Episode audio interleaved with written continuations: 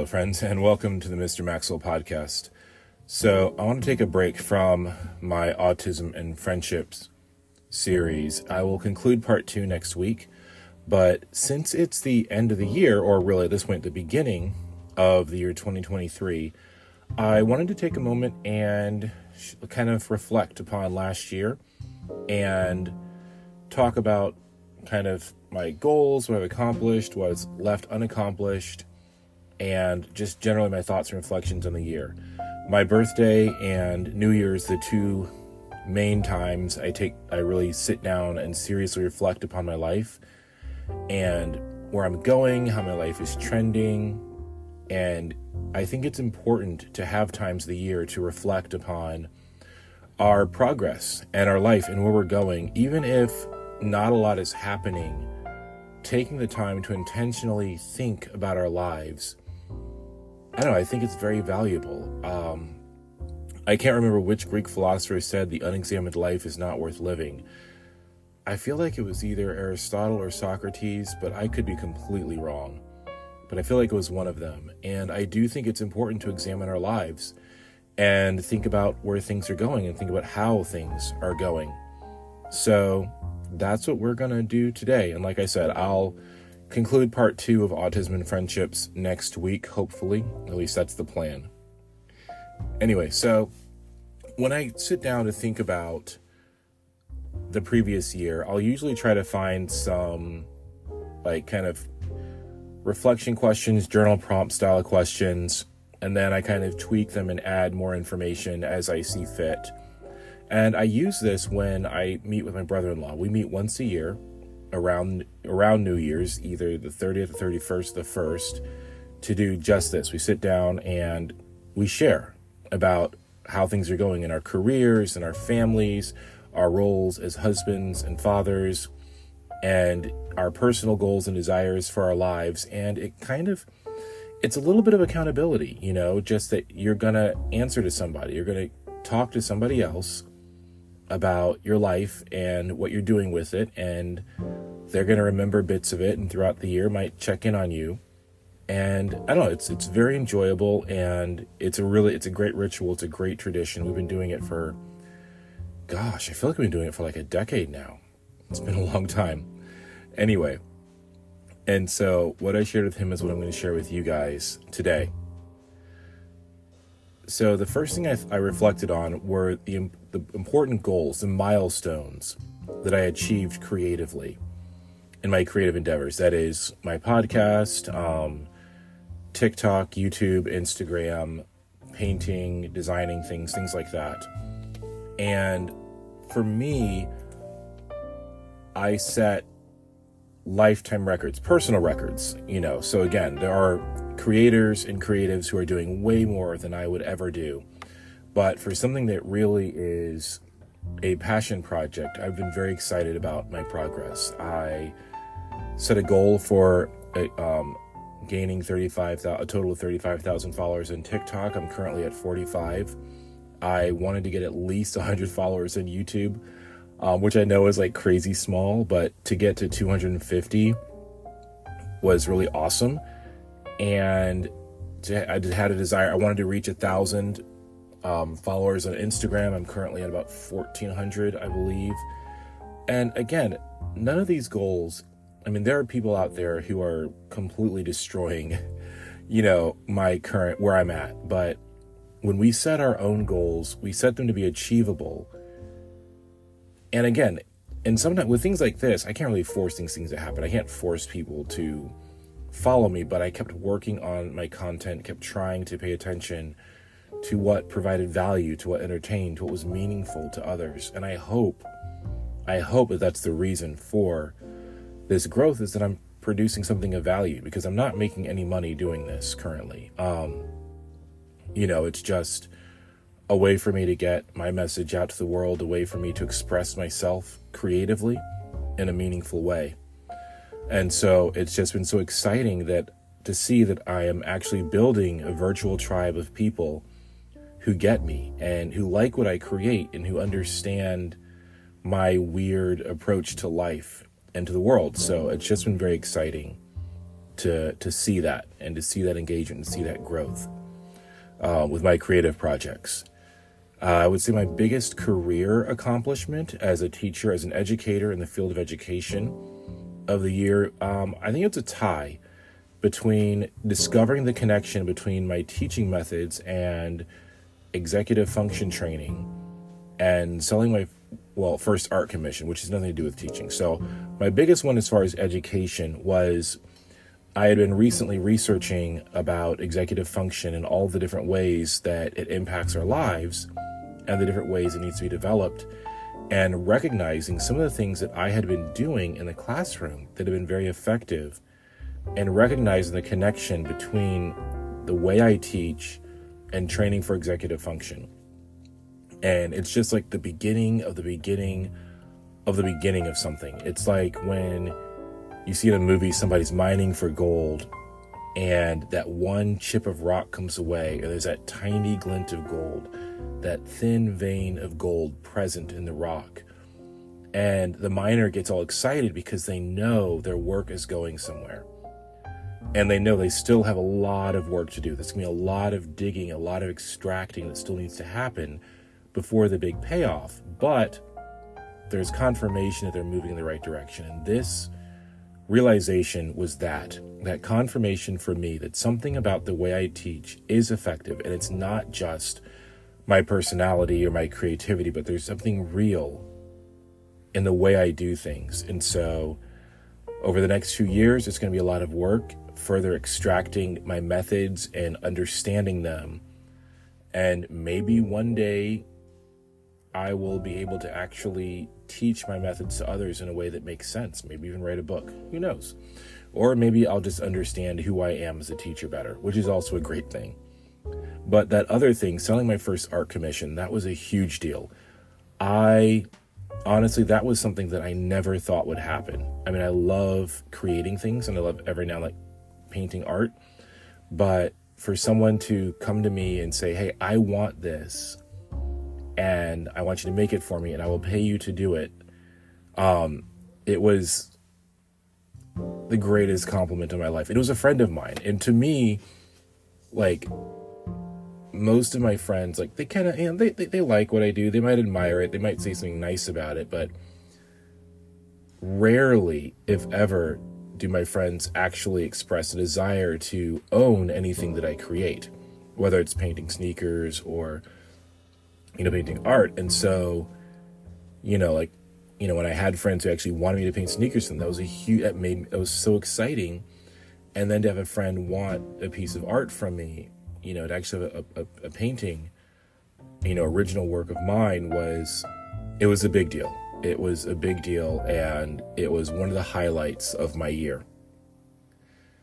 Um, as, as far as relationships go, the um, the big the highlight relationship wise for me this year was making two friends that in categories that I don't really have a lot of friends in. Um, one was making a friend with someone who is autistic, like I am, and that was very exciting. Um, to make friends with an adult who is, you know, is diagnosed autistic and sharing and talking about sensory issues and you know and what we struggle with and noticing and discussing our similarities and our differences uh, really really um, confirming that statement that when you meet one person with autism you meet one person with autism.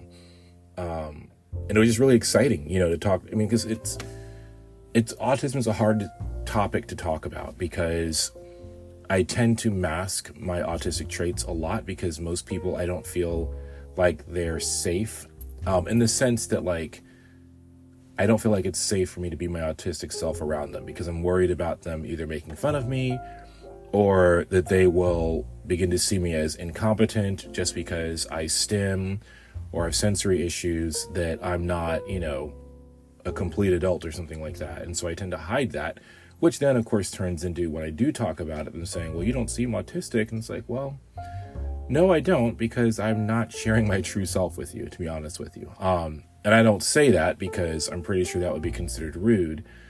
And it's not really meant in a rude way. The reality is just everybody can't quite handle it. Anyway, so that was really exciting. And then making friends with a person who's black, like me. Um, that's another area where because I'm so weird and I'm so awkward, I have I have a hard time making friends in general, and for some reason, I have a very hard time making friends with other people who are black, like I am. Um, it, I know, I, and some of the reasons I've been told is because of my voice, because of the way I talk, because of my interests, because of my musical and movie interests. Um, I just don't fit the expectation, I guess. I don't know. Um, and so that's always been kind of a sad thing for me in the back of my head that, you know, I don't have a lot of friends who are black because I just have felt kind of rejected by the black community in a lot of ways. And so it's led to me just not trying anymore. I mean, I've spent years just not even trying anymore because I just got tired of being told how weird I was and how I wasn't really black and blah, blah. So those are, so it was nice. Those are both two really nice things for me in my life. Oh, wow, just peeling back the kimono and showing my awkward, sad things. Anyway, um, I would say the most enjoyable part of my work, both in the classroom and online, was hearing from students, parents, and my followers that what I do is making a difference in people's lives and that I'm inspiring others to live meaningful lives. Um, having parents thank me, having students thank me, having people message me. Um, I just want to thank all of you for showing me that me sharing my stories, um, sharing my awkward moments, my embarrassing moments, I mean, it can be difficult to be this vulnerable publicly. But my goal is not self pity. It's not for you guys to feel sorry for me because of a chronic illness or because I'm autistic or because of a hard time making friends. But my goal is to show that there are so many positives to my life as well because I do have friends. Yes, I struggle to make friends, but the friends I do have mean so much to me. And you know, and to have a spouse, my wife is completely on my side and supportive, and that my work supports me the best they can. Um, you know, they really try to accommodate me in every way possible, and that means a lot because there are plenty of people in my situation who don't do anything, whose people don't do anything to help and support them. And I do have that.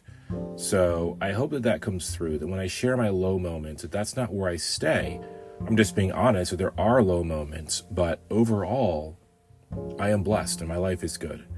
And I'm thankful that I'm able to bless others with my life as well. Um, an area where I feel like I've made the biggest improvement is recognizing that good is perfectly fine and that I don't need to swing for great every time. And that's hard for me because I want to be perfect. I want everything to be flawless that I do but recognizing that I'm not going to make any progress if I wait for perfection. Take this podcast. The audio is not always perfect, my scripts aren't always written out perfectly, but the goal is to do my best to consistently create because that's how I grow. And that's how I get better. And I want to encourage you as well. If there are things that you're wanting to do, if a blog you want to start, a podcast you want to start, classes you want to take, a new career field you want to embark onto, into, um, I'd recommend go for it. You know, take managed risks. I believe is a phrase I was taught.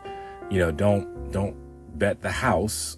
You know, necessarily, but you know, it's okay to bet a little embarrassment.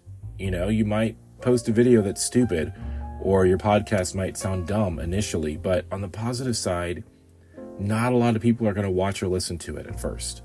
I mean, I still have a pretty small podcast audience and I'm grateful for each and every one of you. Um, and you guys give me the courage to keep going. But at the same time, I'm not worried about millions of people, you know, saying, "Oh my goodness, this podcast is terrible." You know, don't be afraid to start small. I guess what I'm saying, and and it's okay if things are good, and sometimes it's okay if things are good enough, so long as it's your best. That's what matters. Good enough isn't even the question. The question is, did you do the best you could with what you had and the time given to you? And after that, that's all you can do. The rest is out, it's out of your hands. Uh, one of the most challenging parts of this year for me was filming myself in public. I have started making a few TikToks, um, recording some YouTube footage out in the world, uh, whether it's at the library or walking down the street.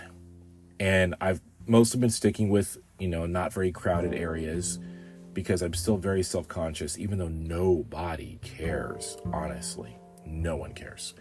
But I'm working on that. My goal is to get to a point where I could film myself in front of a crowd of people and just not let that stop me. That's the goal. But I'm making progress. I'm making progress. Um, my most valuable relationship continues to be my wife. Um, seriously, she is the absolute best. Um, she is the only person I can be a thousand percent my ultimate self awkward, weird, annoying, obnoxious, everything in between. Um, and she just accepts me. And it's been that way from day one when we were just friends. Um, I never understood why. I still don't understand why. She has accepted me or decided to accept me, but she has, and I'm forever grateful for that. Um, someone I got to know better this year, I would say my children. Um, it can be, it's weird. I, you spend every day you see your children, every day I see them. But to get to know them, to understand them, takes time and it takes effort, it takes work, and it takes intentionality, especially right now as I'm battling a chronic illness, as I'm, you know, trying to balance work and fatigue and all of this. It takes a little bit of extra effort to spend time with them. And there are some days, some weeks, I'll be honest with you, where I don't do a great job of that, of reaching out to them and initiating time with them. And that's something that I've improved upon a little bit this year that I'm very proud of, but it's something that I still need to work on to be the best father for them that I can be. Uh, let's see here. Uh, my single biggest time waster in life this past year was reading Infinite Jest by David Foster Wallace. Um, I know he's this great author, and everybody, a lot of people love his work, and it's held up as a classic. I hated the book, didn't even finish it. It drove me insane. Um, and maybe that was the intention of the book, but I got about halfway through and I was like, I'm done. uh, the biggest surprise of 2022 was discovering that two different colleges wanted me for a PhD candidate. Um, it was, you know, interviewing with these schools and sharing why I wanted to get my doctorate and what I was after, and being told, you are exactly the kind of candidate that we want. Um, that was very exciting. Uh, I was kind of floored by that. I didn't think that was going to happen. Um, and I actually got to tour one of the schools, William Mary School of Education, and it is an understatement to say that I long to go there and study and pursue my PhD. However, that is connected with my um, greatest uh, disappointment of the year because it was that I'm not able to pursue my PhD right now. Um, I just can't afford to stop working completely and pursue that.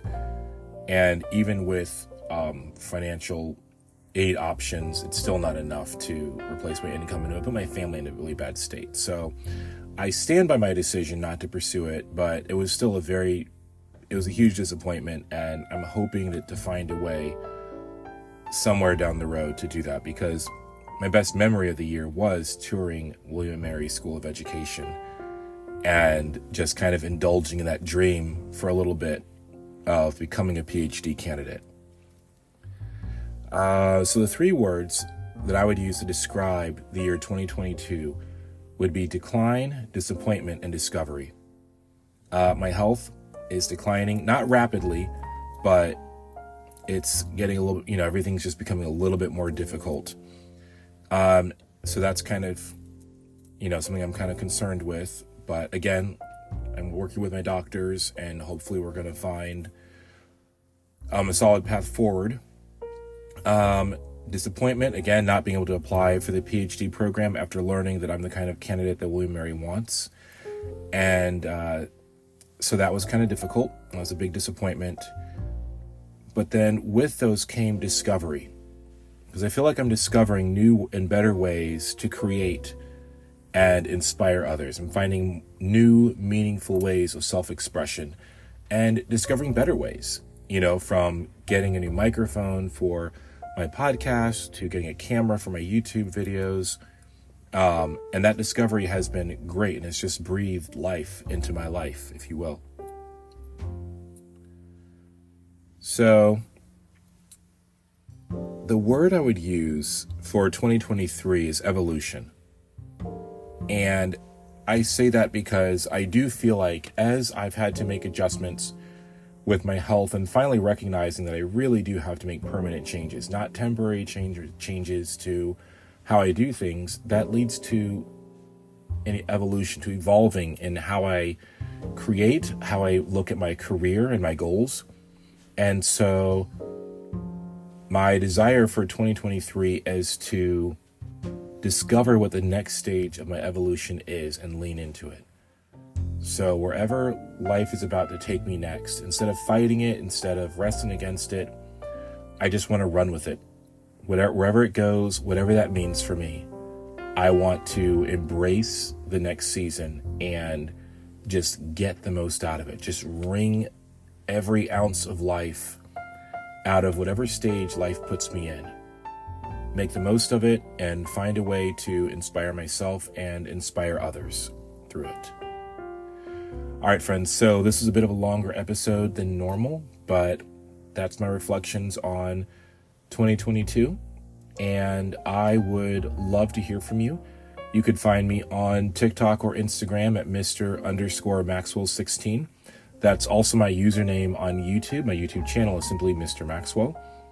And I would love to hear from you on any of those platforms. And for now, it is time for your next adventure. I'll miss you. Cheers.